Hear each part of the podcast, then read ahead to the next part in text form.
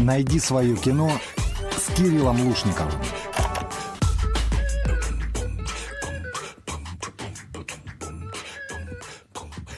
Друзья, это «Найди свое кино». У микрофона Кирилл Лушников. И сегодня у нас чересчур интересная тема для вас. Виктория Сеченава в гостях, кандидат филологических наук, доцент кафедры русского языка Северокавказского федерального университета. Вика, здравствуй. Здравствуйте. Ну что, сегодня мы будем удивлять, я думаю, наших радиослушателей, но прежде а, хочется задать тебе самый простой вопрос. А какое место в жизни тебя, как филолога, а, как девушки, занимает кино? Очень важное. Я думала, вопрос будет еще легче, какое сегодня число. И даже немножко напряглась, что сложный вопрос.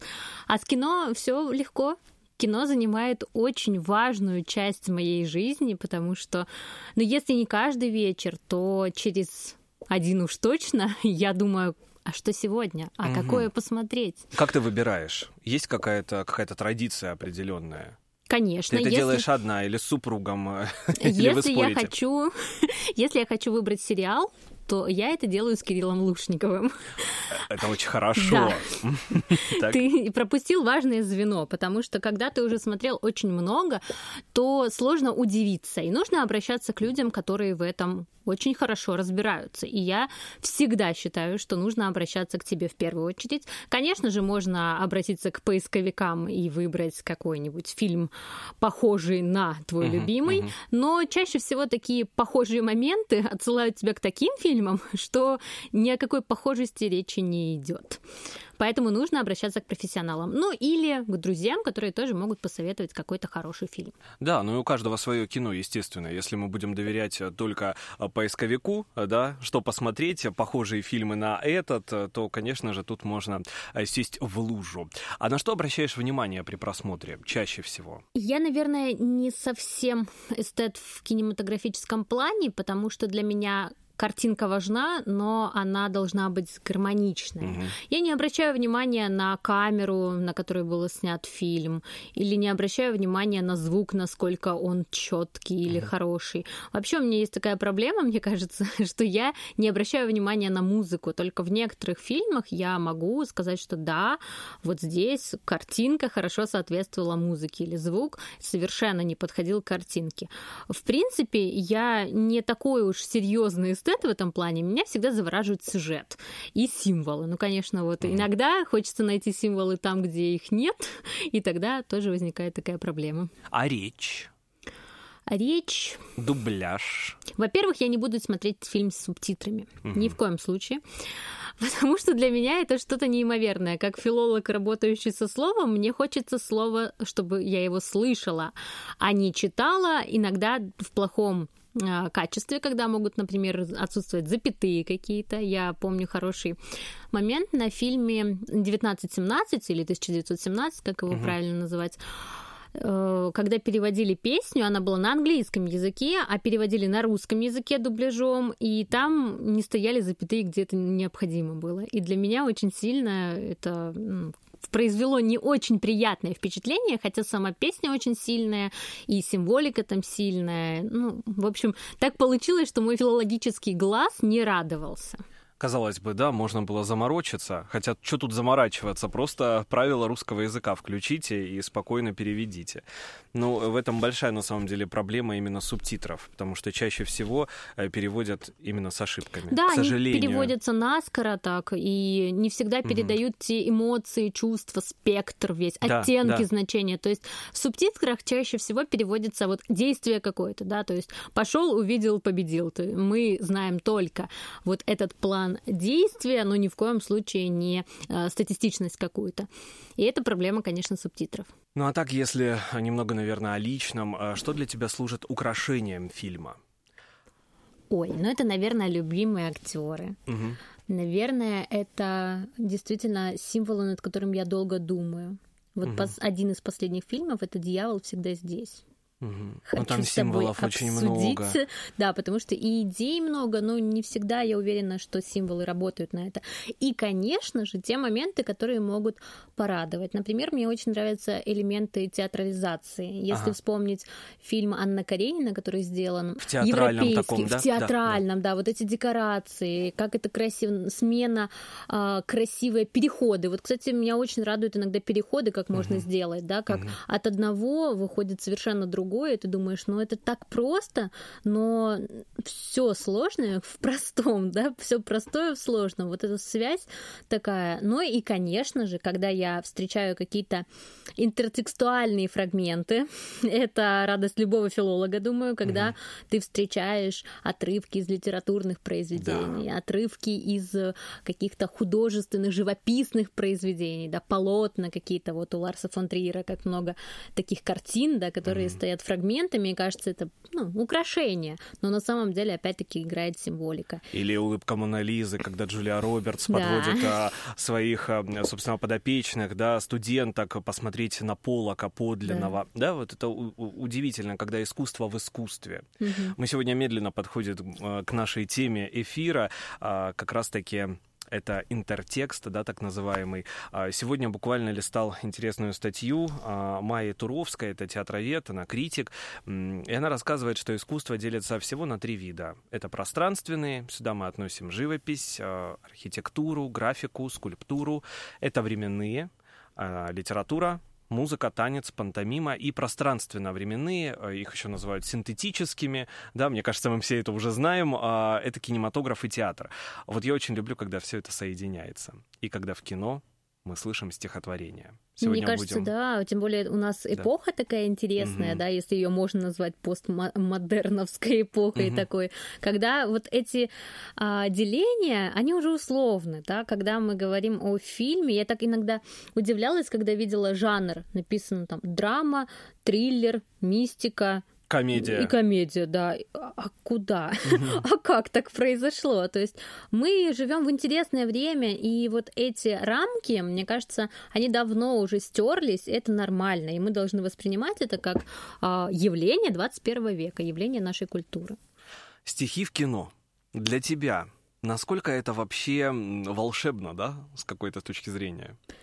Часто думаю- ли слышишь стихи в кино? Вот так. Да, я хотела с этого как раз начать, что я не поклонник мюзиклов, например, да, Мгм. я не очень люблю, когда много поют и Танцуют очень Танцую, веселые да, чересчур. Да, вот «Ла Ла Ленд» я не смогла оценить в полной мере, хотя мне кажется, что даже если такой строгий критик э, мюзиклов, как я, оценивал бы этот фильм, то он очень хороший. Но вот все, что касается отступлений таких лирических и выраженных в песнях, меня немножко всегда смущало. И мне казалось, что это мой снобизм говорит. Это же фильм. Зачем там нужна, э, нужна эта песня или это стихотворение? Зачем сов- совмещать это все? Но когда ты берешь отдельно песню или стихотворение и начинаешь задумываться, а зачем? А почему? А какой смысл у этой песни? Иногда это дает тебе очень большие сведения об этом фильме. Ты начинаешь уже совершенно в другую плоскость попадать, и ты понимаешь, зачем все это было. Но не во всех фильмах я понимаю, зачем нужно было вставлять песню или стихотворение. Ну Вот стихотворение, мне кажется, в советских фильмах это определенный такой даже жанр, наверное. Да? Все фильмы, во-первых, очень похожи друг на друга, где звучат именно стихи, а во-вторых, они отличаются какой-то определенной теплотой. Мне кажется, в советских фильмах даже у меня вопросов никогда не возникало, зачем там нужны стихотворения, потому что это такой момент душевности. А Мы все прекрасно знаем, что есть э, элемент застолья, когда э, люди уже начинают петь песни под гитару, да, частушки, э, вспоминать какие-то свои школьные, юношеские годы или студенческие, как они играли в каких-нибудь театрах, и вспоминать монологи Гамлета, или как несостоявшаяся Джульетта там хотела выступить. И мне кажется, что в нашей, вот в такой советской кинематографике это все таки очень душевное что-то. Это такая атмосфера, и ты не задаешься вопросом, зачем? Зачем сюда стихотворение Цветаевой? Нет. И это немножко другое, мне кажется. А когда ты смотришь э, зарубежные фильмы, европейские или американские, то чаще всего там как раз посыл игра со зрителем. То есть догадается зритель, зачем это здесь было или нет. Но опять же, это касается только фильмов таких авторских, серьезных, наверное, да, иногда, когда какая-нибудь актриса Кэмерон Диас, да, или Джулия Робертс, например, читают стихотворение, то они не вкладывают туда огромный символический смысл какой-то. Это тоже момент такого отступления лирического, да, свою душу изложить. О, о Камерон Диас мы еще с тобой сегодня поговорим обязательно. Там символизма очень много, когда она читает стихи. Но раз уж мы о советском кинематографе заговорили, давай перенесемся в 75-й. А, скоро Новый год, Скоро 2021, и мне кажется, мы снова будем смотреть «Иронию судьбы» уже раз в сотый. А, там звучит стихотворение, которое, собственно, было написано в Ставрополе. Баллада о прокуренном вагоне. А, это точно. Да, точно. Александра Кочеткова. Виктория удивилась, какое стихотворение. Нет, я удивилась, что в Ставрополе. Я почему-то, да, в последнее время, когда начинают говорить, что вот это было сделано в Ставрополе или это придумали в Ставрополе, кажется, как будто бы это уже ну, какая-то легенда городская, как будто бы все было в Ставрополе сделано. И я думаю, да что такое? А потом я поняла, конечно. А может и не в Ставрополе, но нам так хочется в это верить. А, история, послужившая поводом для строк да, баллада о прокуренном вагоне с любимыми «Не расставайтесь», произошла 88 лет назад. Ты можешь себе представить? Поэт Александр Кочетков и его жена Инна провели лето 32-го у родных здесь, э, в нашем краевом центре. Отсюда поэт планировал ехать в Москву, а Инна хотела задержаться у родных. И были уже куплены билеты со станции Кавказской, где Кочетков собирался пересесть э, на поезд, кажется, это, кажется, это было Сочи, э, в котором в Москву возвращались его друзья. И буквально в последний момент Инна уговорила мужа «останься». Останься лучше в Ставрополе. Он остался, и потом через какое-то время он узнал, что поезд потерпел крушение, многие погибли, и он тоже мог погибнуть. И с первым же письмом в Ставрополь, когда он уже приехал, поэт отправил жене свое новое сочинение. А в фильме стихотворение читают Андрей Мягков и Валентина Талызина. Послушаем.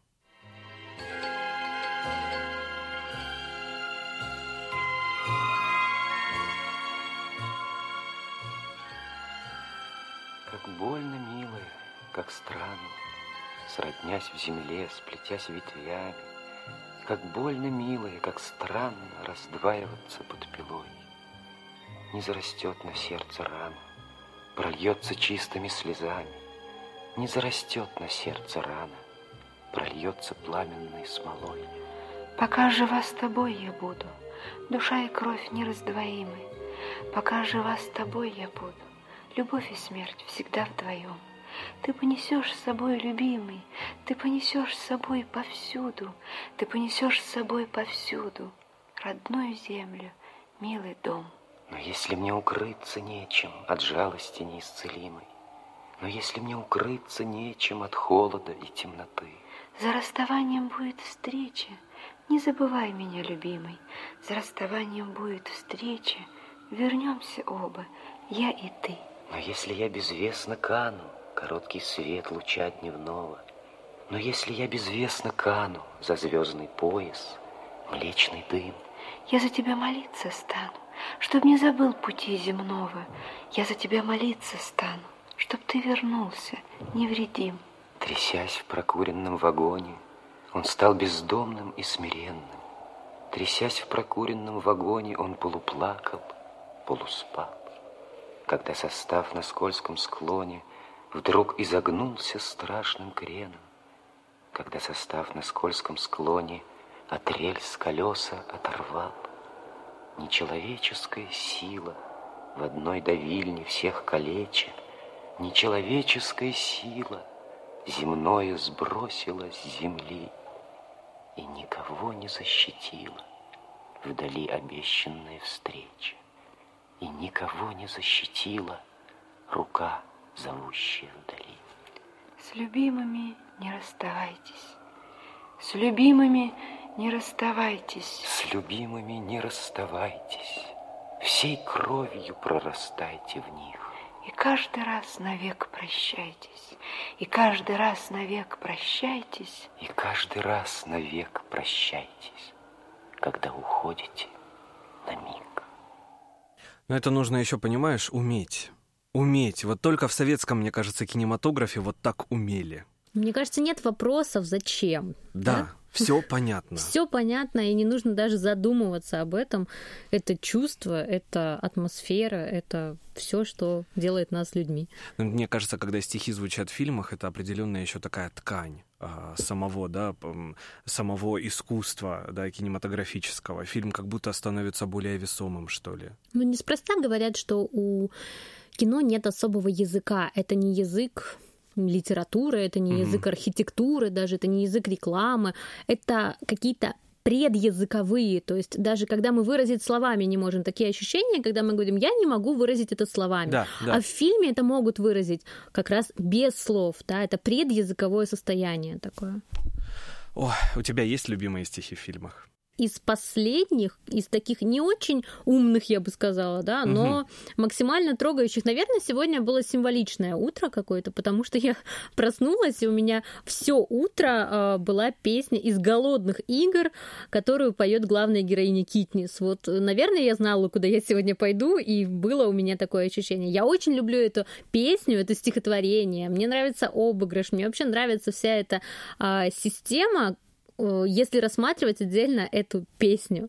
Ты петь будешь? Нет, Ты я готова? не буду петь, я не умею петь. Я не думал, ты хочу- приготовила я не нам хочу номер. портить эту песню. Но если захотите, конечно, можете послушать. Но насколько это здорово, когда в каком-то молодежном вообще а, а, молодежная антиутопия, да, и там есть вот эта одна песенка, которая появляется в одной части, она занимает там полторы минуты, но если читать книгу, ты понимаешь, что в книге несколько раз возвращаются к этому сюжету, и недавно вышло, а, вышло продолжение баллады о змеях и певчих птицах, и там такое наслаждение я получила, когда увидела, что автор опять обращает внимание на эту песню, рассказывает, как это было в той реальности, как она создавалась, эта песня, почему нужно было использовать вот эту песню а, в самих голодных играх. И это так классно, когда сам автор может рассказать нам, зачем он это делает.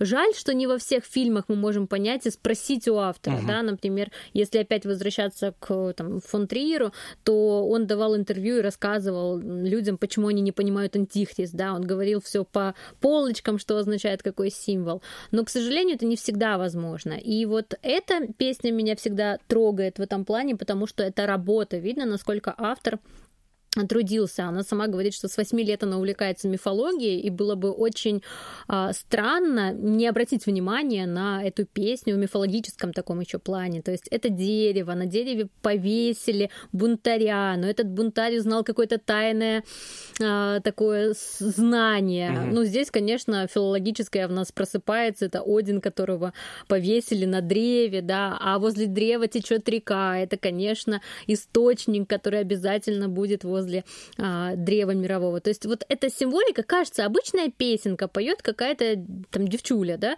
но, тем не менее, столько смысла заложено. То же самое, вот я сказала, что мне не понравились субтитры в фильме 1917, который вышел не так давно, но сама песня фантастическая, я ее сравнивала на русском языке, вот в субтитрах, то есть кинотекст такой переведенный, и то, что на английском языке, насколько символика совпадает. А, Песня называется, если на русский язык переводить, «Путешествующий незнакомец».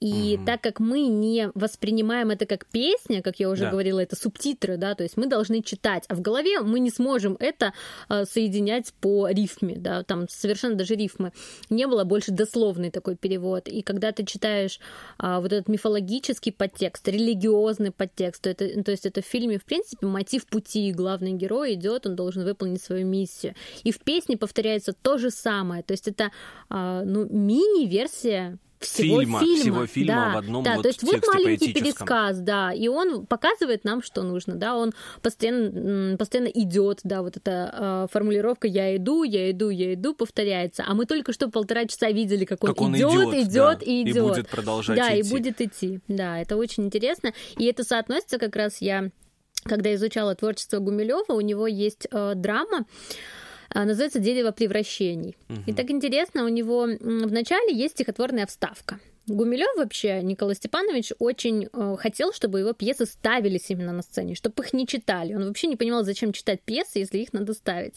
И вот у него есть в начале, э, можно сказать, эпиграф, и там в коротком стихотворении написано все, что будет в пьесе. Пьесу можно не читать, ты все знаешь, что будет вот в этом маленьком стихотворении. Но тем не менее, если ты хочешь какие-то вот а, сюжетные развороты, да, интриги и все остальное, тогда, конечно, иди пьесу смотри, да. Но стих- под стихотворение уже все понятно. Поэтому очень часто а, эти стихотворения, вставки песенные, они нам подсказывают, они играют с нами, что с героями дальше будет, да.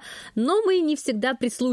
Нам всегда кажется, что это элемент а, украшения, что, ну, вот сейчас герои захотели отойти от сюжета, и сейчас они пойдут, будут петь или рассказывать стихотворение. А на самом деле это и есть сюжетный ход. С нами играют, но мы почему-то не замечаем эти фрагменты. Потрясающий сюжетный ход, и мне кажется, знакомство именно российского зрителя а, с одним из поэтов, это как раз-таки драма «Подальше от тебя», трагикомедия, вот с Камерон Диас в главной роли, когда ты уже говорила. Она же там читает стихотворение, она пытается это сделать, и она устраивается а, медсестрой, насколько я помню, да, в клинику, в больницу. А, И дедушка, который умирает, доживает свои последние дни, он просит а, почитать, потому что ему супруга читала эти стихи. Стихи Элизабет Бишоп, американская поэтесса. Я познакомился вот со- с, поэзией, собственно, Бишоп через этот фильм, и потом уже начал читать. Изучал долгое время, ничего на русском языке нет. Я начал переводить ее стихотворение. И э, с таким удовольствием познакомился с ее творчеством, просто, ну, это не объяснить. А Она видишь, как с читает- тобой заиграли? Заиграй, да? вот за- и- ты и я заигрался переводить. с да, ними. Да, как, как это здорово, да, что один маленький фрагмент тебя сподвиг на то, чтобы ты это делал. Это как система Википедии, да, такое древо, которое тебя затягивает. Ты пошел в одно, увидел другое, перешел на третье. Да. И вот это и есть игра, да, у нас есть игра, например, в языке рекламы, когда нас как-то приманивают цветами, 25-м кадром, какими-то призывами, а вот фильм, он э, это сплошной призыв к тому, чтобы ты постоянно напрягался и что-то новое изучал. Послушаем буквально чуть-чуть отрывочек, а, и я продолжу со стихотворением, потому что хочу сегодня, чтобы оно прозвучало. Утрат искусства? Что это, дислексия? А вы что, учитель? Профессор, бывший. Не торопитесь, Мэгги. Слушайте слова, которые хотите произнести. Поэзию надо читать медленно. Утрат искусства? Очень простовато. Большое множество э, вещей мечтала потерянными быть, что их легка утрата. Теряла реки, горы и моря, теряла океаны, города, друзей, родных и в том числе себя. И даже потерять тебя, твои глаза и голос твой, любимый мой, все это я готова потерять. Терять старайся каждый день. Не убивайся из-за мелочей, получишь ты потом сполна все то, чего ты лишена. Утрата искусства очень простовата, хотя порой и кажется чудовищной утрата. На самом деле, не только со мной этот фильм так заиграл, да, как ты сказала, потому что переводов около 15 в интернете этого стихотворения. Узнали об этом стихотворении, естественно, после фильма. Просто российский зритель бы ну, так и не узнал, она неизвестна у нас. Я не знаю, как работает это, но я теперь, когда слышу в каком-нибудь фильме какую-то строчку, я сразу же забиваю в поисковик. Я потому что же. я не могу дальше смотреть фильм, если я не узнаю, из Шекспира это было. Да, Нет, да, а да. из- откуда тогда? А зачем? То есть я сразу начинаю думать, зачем? И это, я думаю, нормальная реакция. То есть режиссер же это делал неспроста. Он не хотел отвлечь нас, чтобы мы пошли и смотрели в интернете. Да? Он хочет, чтобы смотрели его фильм, но правильно его понимали. В литературе как-то, по-моему, попроще есть сноски. Да. Если есть, то хорошо, то Или есть, есть можно почитать. время. Ты можешь книгу отложить и вернуться к ней, когда ты узнал все, да. Например, у Лисы, я не знаю, как бы мы с тобой Только читали, да. Если бы он шел сам, а мы вот это бегали за сносками за всеми. Нет, конечно. То есть литература, она вре- временная, да, она может у нас остановиться, мы отойдем, узнаем все Да, и с да. необходимыми знаниями придем. А фильм, он все-таки длится, и мы должны успевать за всем этим. Ну, вообще, поэзия в кино для тебя эта тема не новая, насколько я знаю, потому что ты уже знакомила а, жителей нашего края с этой темой. Расскажи, что это было. Я даже знакомила не жителей нашего края. Я выступала на конференции в Авгике. Мне очень понравилась а, организация и тематика. Как-то где-то, наверное, в январе, может быть, в феврале я увидела информационное письмо, котором было заявлено, что можно принять участие в такой-то конференции. И конференция называлась недословно, но суть такова. Поэзия и кинематография, как они связаны между собой.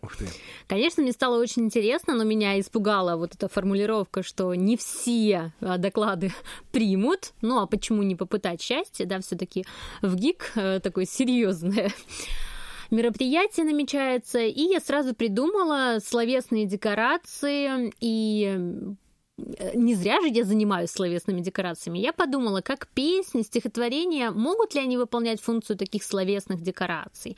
Потому что что такое словесная декорация? Это то, что произносит герой либо в театре, либо в фильме в своей речи. И это то, что описывает либо пространство, либо время. Но пространство-то у нас не обязательно бывает физическое, оно Конечно. бывает вот такое религиозное, да, оно бывает эмоциональное. То есть пространство не обязательно понимать именно там комнату, квартиру, стул и интерьер, описание интерьера. И я подала статью свою, ее приняли успешно, и вот я совсем недавно выступала на конференции. Конечно, это было фантастически услышать э, со всей России, со всего мира, потому что выступающих было очень много из Франции, из Америки, из Китая. Э, Было много докладчиков. Конечно, это такой фантастический опыт, и могу сказать, что действительно похожей темы не было, Ага. и я была очень рада этому. Я брала современные фильмы, и это был, конечно, плюс, потому что на фоне остальных это была изюминка. Исследовать фильмы Тарковского — это шикарно, это шедевр, я согласна. Но современность тоже требует исследований. Да? И если не сейчас исследовать, то время будет уходить, а какие-то важные вот такие изюминки будут а, тоже уходить из поля зрения. Поэтому у меня были в исследовании такие фильмы, как «Фантастические твари, где они обитают», «Патруль времени», который ты посоветовала, кстати. Ты, наверное, помнишь, как там э, очень часто повторяется фраза «я сам себе дедушка». Да? Да, И да. именно вот эта фраза «я сам себе дедушка» — это песня, да, и имеется такая песня, в которой сюжет как раз подводит к тому, что у героя а, отец, там, а, мать, бабушка, дедушка это все один и тот же персонаж. И если обращать внимание на одну строчку, которую постоянно герои повторяют, это строчка из а, английской песни как раз, да, то можно понять, что в чем сюжет, да. Я В не одной понимала. фразе, Я да, не фактически? понимала, да, в одной фразе, которая постоянно нам говорит, и ты думаешь, а как же, а что же в конце будет? А там говорят тебе, я сам себе дедушка. Ты должен понять, что временная петля так сожглась, что главный герой сам себе стал И родителем. уже эта петля не разорвется. да, Всё, а да. ты не понимаешь, Парадокс тебе такой. говорят, я сам себе дедушка, а ты и мимо ушей это слушаешь. Там еще секрет был в названии самого фильма. Это, на, это русские прокатчики, российские прокатчики назвали «Патруль времени». Вообще предопределение. Мгм. Ну, как да, всегда. то есть ты все уже понимаешь, в принципе, из названия, да? Да. Доходя до середины. Ох, это удивительно. Что еще? Какие еще фильмы? Фильм «Эквилибриум». Кстати, когда ты говорил о Кэмерон Диас и чтении ее стихотворения, я сразу тоже отметила. Часто звучат стихотворения или песни, когда герои берут в руки книги. Да? То есть это такой момент а, предопределения, да, если герой взял книгу, то он, скорее всего, ее откроет, И да, и будет ее читать. И вот в фильме «Эквилибриум» как раз э, среди запретов, которые существуют, фильм это антиутопия, среди запретов, которые существуют, это э, эмоции, да, проявление любых эмоций, следовательно, книги запрещены, потому что там можно почувствовать что-то. И вот один из героев открывает книгу и читает стихотворение Уильяма Йетса, то есть классика английской литературы. Да? И, конечно, после того, как он прочитывает это стихотворение вслух, необходимо уничтожить этого героя, потому что он вот такой злостный нарушитель закона, да, и он читает это стихотворение, где часто повторяется слово грезы, это вот отдельная Ага. история, потому что нам в русский перевод а, дали такое а, Но я бедняк, и у меня есть грезы. И я простираю грезы под ноги твои. Ступай легко, мои ты топчешь грезы. Три строчки, три раза повторяется грезы. А на самом деле мечты? А на самом деле там dreams. То есть dreams можно перевести Или как сны. сны, Мечты. мечты или грезы. А это все связано с пространством, да. То есть если сны это вообще двоемирие, если грезы это что-то такое волшебное, а, которое не может пока что сбыться, да. Если мечты, то это как-то скучновато немножко, да, обыденно. Но перевели нам на русский язык грезы, потому что это ближе к нам по сказкам, да. Вот дремота, грезы, как-то мы привыкли к такому обозначению. Или запутать. Или зрителя, зрителя. решили. Почему бы Да. и нет? Кстати, не всегда, а, именно когда книгу берут, да, герои звучат стихотворения, очень часто это бывает за кадром. Да, вот как а, с «Иронией судьбы», да, нам показывают двух героев, и звучит стихотворение. Мне очень нравится а, такой момент сторителлинга, когда героиня Кирстен Данст а, в фильме «Вечное сияние чистого разума» цитирует отрывок эпитафии, которая изображена на надгробии сэра Исаака Ньютона, Вам нравятся афоризмы, Хауард? В смысле? Ну, высказывания известных людей. Они меня очень вдохновляют. Написал эти слова поп Александр. Александр Поп? Да-да, черт. Я как раз говорила самой себе, главное не сказать поп Александр, а то покажусь полной идиоткой. Ну вот сказала. Ничего, ничего страшного. Вы просто прелесть. А слова такие, как счастливы невесты Христовой свиты, забыв о мире, миром позабыты. Струит их разум чистоты сиянье. Молитвы приняты, усмирены желания. И вот здесь, на этом моменте, показывают Джима Керри, показывают Кейт Уитсленд, а, как они веселятся, да, как еще жизнь их насыщена вот этой любовью, но очень скоро все изменится. Да, вот такой момент тоже, когда стихотворение отражает сущность всех героев в этом фильме. Да. главных героев. У меня аж мурашки по коже. Ох. Вообще тема потрясающая. Я не знаю, насколько она сейчас популярна, но если в Авгике об этом говорят, вообще о поэзии в кино, да, и о поэтических текстах, значит, это есть. И значит, это кому-нибудь нужно, да? Значит, это кому-нибудь необходимо. нужно. Я на самом деле, ну, э, так как я сам допишу и просто увлекаюсь очень поэзией, для меня слышать стихотворения в фильмах — это, ну, нечто сродни волшебству. Фильм как-то становится родным, что ли, не знаю, как это объяснить, вот на уровне, наверное, эмоций, да, больше, не на уровне там какого-то профессионального качества, а вот именно эмоций. И э, таких фильмов, если подумать, на самом деле великое множество. Их очень много. Да, и исследовать их это очень сложно на самом деле. Здесь же есть и проблема перевода, и проблема да. соотношения сюжета и стихотворения, и героя. Да какие герои, например? Мы сейчас с тобой говорили, что а, чаще всего женщины, да, читают, но есть мужчины, но реже, то есть гендерный аспект тоже есть. А есть дети, когда, например, читают. Вот «Фантастические твари, где они обитают», маленькая ведьмочка щи- считалочку такую произносит, Мгм, да, мгм. и она рассказывает о том, как можно убить ведьм. То есть, с одной стороны, ну, это маленький ребенок, она должна что-то другое, наверное, читать, да, о, лучиках, о солнышке, о зайчиках.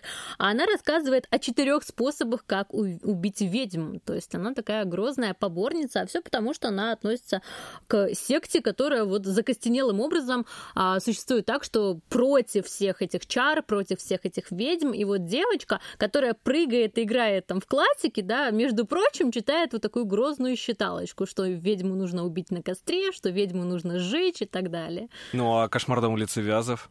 Ну, да, раз-два, Фредди заберет Да. тебя. Это же тоже Да, считалочка, это вот правильно? городская такая Легенда. а, легенда, да, городской фольклор, он, конечно, тоже существует в фильмах. Я очень люблю Джеймса Вана и его вообще хорроры. У него есть мертвая тишина. Мы когда-то с тобой об этом тоже в фильме говорили.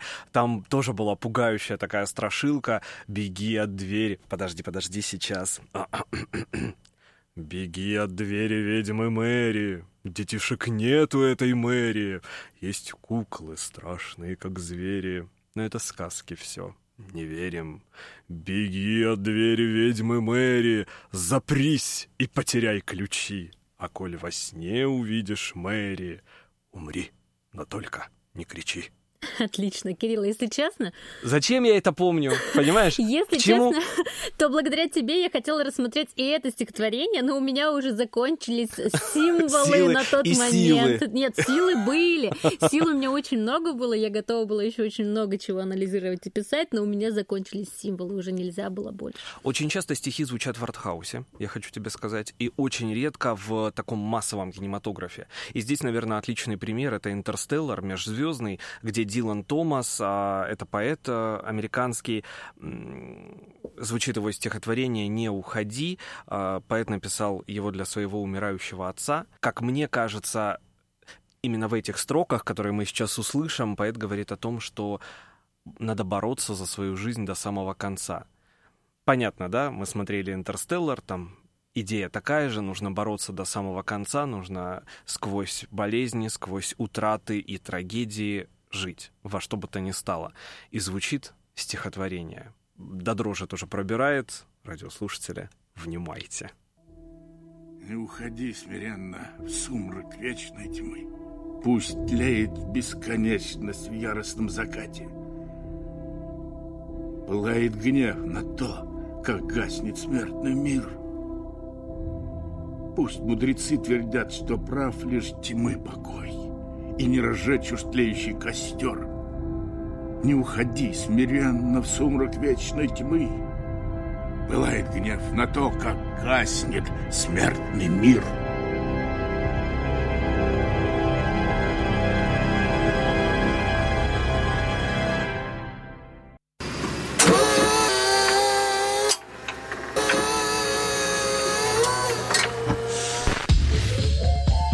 Прежде чем смотреть, надо послушать программу «Найди свое кино» с Кириллом Лушниковым. Возвращаемся в студию. Виктория Сичинава сегодня у меня в гостях, кандидат филологических наук, доцент кафедры русского языка Северокавказского федерального университета. Говорим о поэзии в кино. А вот э, кино о поэзии. Насколько вы осведомлены? Кино о поэтах.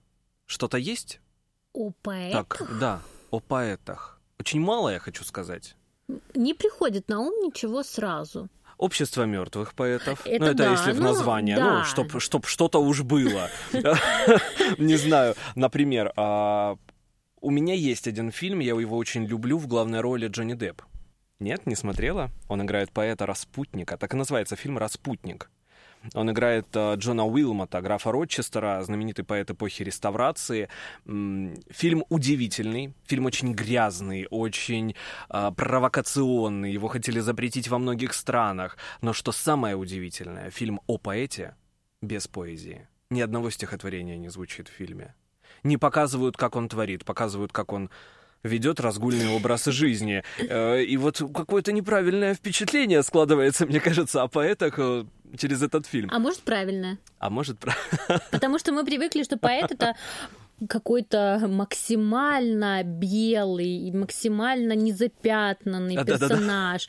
Вот мне всегда так хочется, чтобы наконец-то уже вернулись к нашим классикам и представляли нормальный портрет наших поэтов, что они у нас не какие-то великие за счет того, что они никогда в жизни там не э, говорили плохих слов, да, а что это тоже работа. Наоборот, нужно показывать настоящую жизнь поэтов, как они этого добивались. Не нужно их ни в коем случае обелять, не нужно показывать, что они были идеальными. Может быть, это наоборот хорошо, когда показывают, что поэт был вот таким. Это еще другая его сторона. Он же и человек тоже. Еще вспомнил «Полное затмение». Есть фильм, а, это про поэтов а, Рэмбо и Верлена, про их взаимоотношения. И, ну, конечно же, можно вспомнить наши, да, фильмы о Пушкине, фильмы о Лермонтове, которые снимали, там тоже звучат стихотворения, естественно. А, Высоцкого можно вспомнить. Ну, тогда можно вспомнить и отголоски прошлого, где у нас есть Сальвадор Дали и Гарсия Лорка, да, то есть Мгм, если мгм. так по крупичкам собирать, что-то можно найти, но, наверное, сложно найти такой фильм целостный, который бы показывал и поэта, еще и стихотворения его были как-то включены Мне а вот кажется, это проблема, да, какая-то определенная. То Да. есть э, мы сталкиваемся с тем, что фильмов не так уж и много в итоге. Про художников действительно большое количество Очень много, фильмов. да. Особенно сейчас, там, с эпохой Ван Гога, да, снова Да. сейчас Ван Гог на коне. Мода. Да, на него есть э, и будет, я думаю, в ближайшие там 50, может быть, 100 лет. Да, да. А что еще? безумно красивый, фантастический фильм, который полностью в стихотворном варианте, вот все, от первого слова до последнего. Нет, не угадываешь? Могу угадать, он недавно выходил. Ну э, как, 2015 год. Если это было недавно, Офелия? то да. Н- Нет, Макбет, ну почти. Шекспир, который показывает и творчество Шекспира, и показывает великолепных актеров. И мы видим все, что связано с поэзией, с проблемой перевода. Вот я тоже, кстати, исследовала этот текст, и для того, чтобы показать нам на русском языке весь этот фильм, использовали пять переводов классиков. То есть там и перевод Соловьева, и перевод Пастернака, то есть сделали такой шикарнейший перевод. Это не просто пастернаковский перевод, который там символы и символы, и никто их не поймет, да. Это не Соловьевский текст, но это действительно такая квинтэссенция, это синтез всех этих переводов, и текст получился фантастический. Я думал, что сегодня вообще не заговорю об этом фильме, но ты фактически сейчас э, меня взбудоражила. Это «Офелия», да, действительно, 2018 года фильм американо-британский. ам, Клэр Маккарти а, сняла, э, конечно же, на трагедии Шекспира «Гамлет» основана это, этот фильм. Там герои говорят не стихотворениями, но приближенно к поэзии. И э, раз уж мы сегодня говорим о поэзии, э, тоже я вспомнил, это сериал «Как я встретил вашу маму». Я думаю, мы все его смотрели, а если кто-то нет, то обязательно посмотрите. Одна из серий в последнем сезоне э, на английском языке звучит вся в поэтическом тексте. Хорошо, что ты указал, что на английском языке есть русский сериал с таким же названием. Я думаю, что многие могли начать смотреть русский сериал. Нет-нет, ну давайте мы к классике все-таки, да, Да, будем да. придерживаться. Оригинальный сериал, как я встретил вашу маму, и одна из серий, причем на английском языке понятно, да, поэтический текст, э, их язык, их родной язык спокойно можно написать, но Кураж Бомбей, наш потрясающий а, переводчик и м, актер дубляжа, он это сделал. Он это сделал, он перевел полностью в поэтический вариант э, адаптация русского это текста. Это люди восхитительно. гении, Люди которые гении, могут согласен. это сделать. Есть еще несколько а, таких стихотворений. Я очень люблю наше отечественное кино, современное черно-белое. И есть фильм 2019 года «Француз». Там как раз-таки о студентах, которые приехали из Франции в Советский Союз. А, Они узнают нашу культуру, и наши студенты, да, советские, читают запрещенные журналы. Один из журналов — это «Грамотей», и вот какое стихотворение там звучит. М, друзья, я совсем забыл. У меня третий номер журнала «Грамотей» со стихами ленинградцев. Держите, тут есть шикарные вещи. Мгм. Э, Пилигримы Бродского. Алик говорит, что пацан абсолютно гениальный. А вот, вот, друзья. О, голоса моих знакомых. Спасибо вам. Спасибо вам за то, что вы бывали дома по непробудным вечерам. За то, что в трудном переплете любви и горя своего вы забывали, как живете, и говорили «ничего». И за обычными словами была такая доброта, как будто Бог стоял за вами и вам подсказывал тогда. Чудесно. Трогательно. А кто это? Какой-то Кушнер. Какой-то какой-то Кушнер. В общем, это стихотворение написал Евгений Ткачук. А актер прочитал вот его а, фантастически. Причем а, это Новый год, они празднуют, у них шампанское, у них салаты, и вот они читают этого грамотей, читают разные стихотворения. Создается, да, определенная атмосфера. Вот согласись, если это отечественное кино, атмосфера другая, чем это, если это будет западный фильм. Знаешь, я вот не фанат, допустим, фильмов «Горько» или «Полицейский с Рублевки», но если мы берем последний, то там Александр Петров читает потрясающее стихотворение Рейдерда Киплинга. У меня с этим стихотворением своеобразные отношения. Я в школе играл в театре «Музы на сцене», экспериментальный молодежный театр, и мы ставили Киплинга на сцене. И когда я услышал как молитву читает Александр Петров. Я вновь влюбился в это стихотворение. Давайте послушаем. Просто восторг. Серые глаза, рассвет, пароходная сирена, дождь, разлука, серый след, за винтом бегущей пены. Черные глаза, жара, в море сонных звезд скольжение, и у борта до утра поцелуев отражение. Синие глаза, луна, вальса белого молчания. Ежедневная стена неизбежного прощания. Карие глаза, песок, осень, волчья степь, охота, скачка, вся на волосок, от падения и полета. Нет, я не судья для них, просто без суждений вздорных я четырежды должник синих, серых, карих, черных. Как четыре стороны одного того же света. Я люблю, в том нет вины, все четыре этих цвета. Ну и, наверное, напоследок, давай ты сейчас сама ответишь, что это за стихотворение, потому что оно восхитительно. Да. Рожденные в года глухие, Пути не помнят своего. Мы, дети страшных лет России, Забыть не в силах ничего. Испепеляющие годы, Безумье ль вас, надежда ль весть, От дней войны, от дней свободы — Кровавый отцвет в лицах есть. Кровавый отцвет в лицах есть. Кому читаешь-то? Кому, спрашиваю, читаешь-то? Никому, себе. А чё же в голос? Так ведь стихи. Вот красиво. Красиво. Так ведь стихи. Так ведь стихи. Александр Плок. Да. А зори здесь тихие. Соня Гурвич читает. А, я уверен на сто процентов, что об этом сейчас мало кто говорит. Поэтому сегодня будем с тобой рупорами такого поэтического, кинематографического языка. Ты говоришь, что язык кино — это, ну, это спорная да, вещь, что языка кино не существует. Это, к счастью или к сожалению, говорю не я. Э, если мы возьмем книгу Джиля Делеза, да, угу. и мы возьмем его огромный, монументальный угу. труд кино, то да, именно об этом он и говорит, что язык кино — это не язык в прямом смысле. Мы не можем взять его и разложить как система. Это какие-то образы. Вот мы можем ответить на вопрос, чем, как мы мыслим. Вот чем мы мыслим?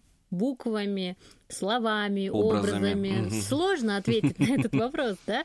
То же самое и с кино. Мы не можем сказать, что это за язык, но он точно нас вдохновляет, он точно нас завораживает, и нам хочется обращаться к этому языку снова и снова и понимать его. Не всегда это получается, но самое главное — старание и стремление. Виктория Сеченава сегодня была у меня в гостях в программе «Найди свое кино». Кандидат филологических наук, доцент кафедры русского языка Северокавказского федерального университета. Вик, огромное спасибо. Это было фантастически интересно. Спасибо вам.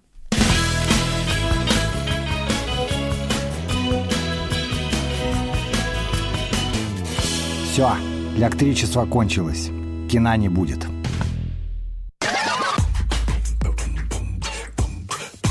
Найди свое кино с Кириллом Лушниковым.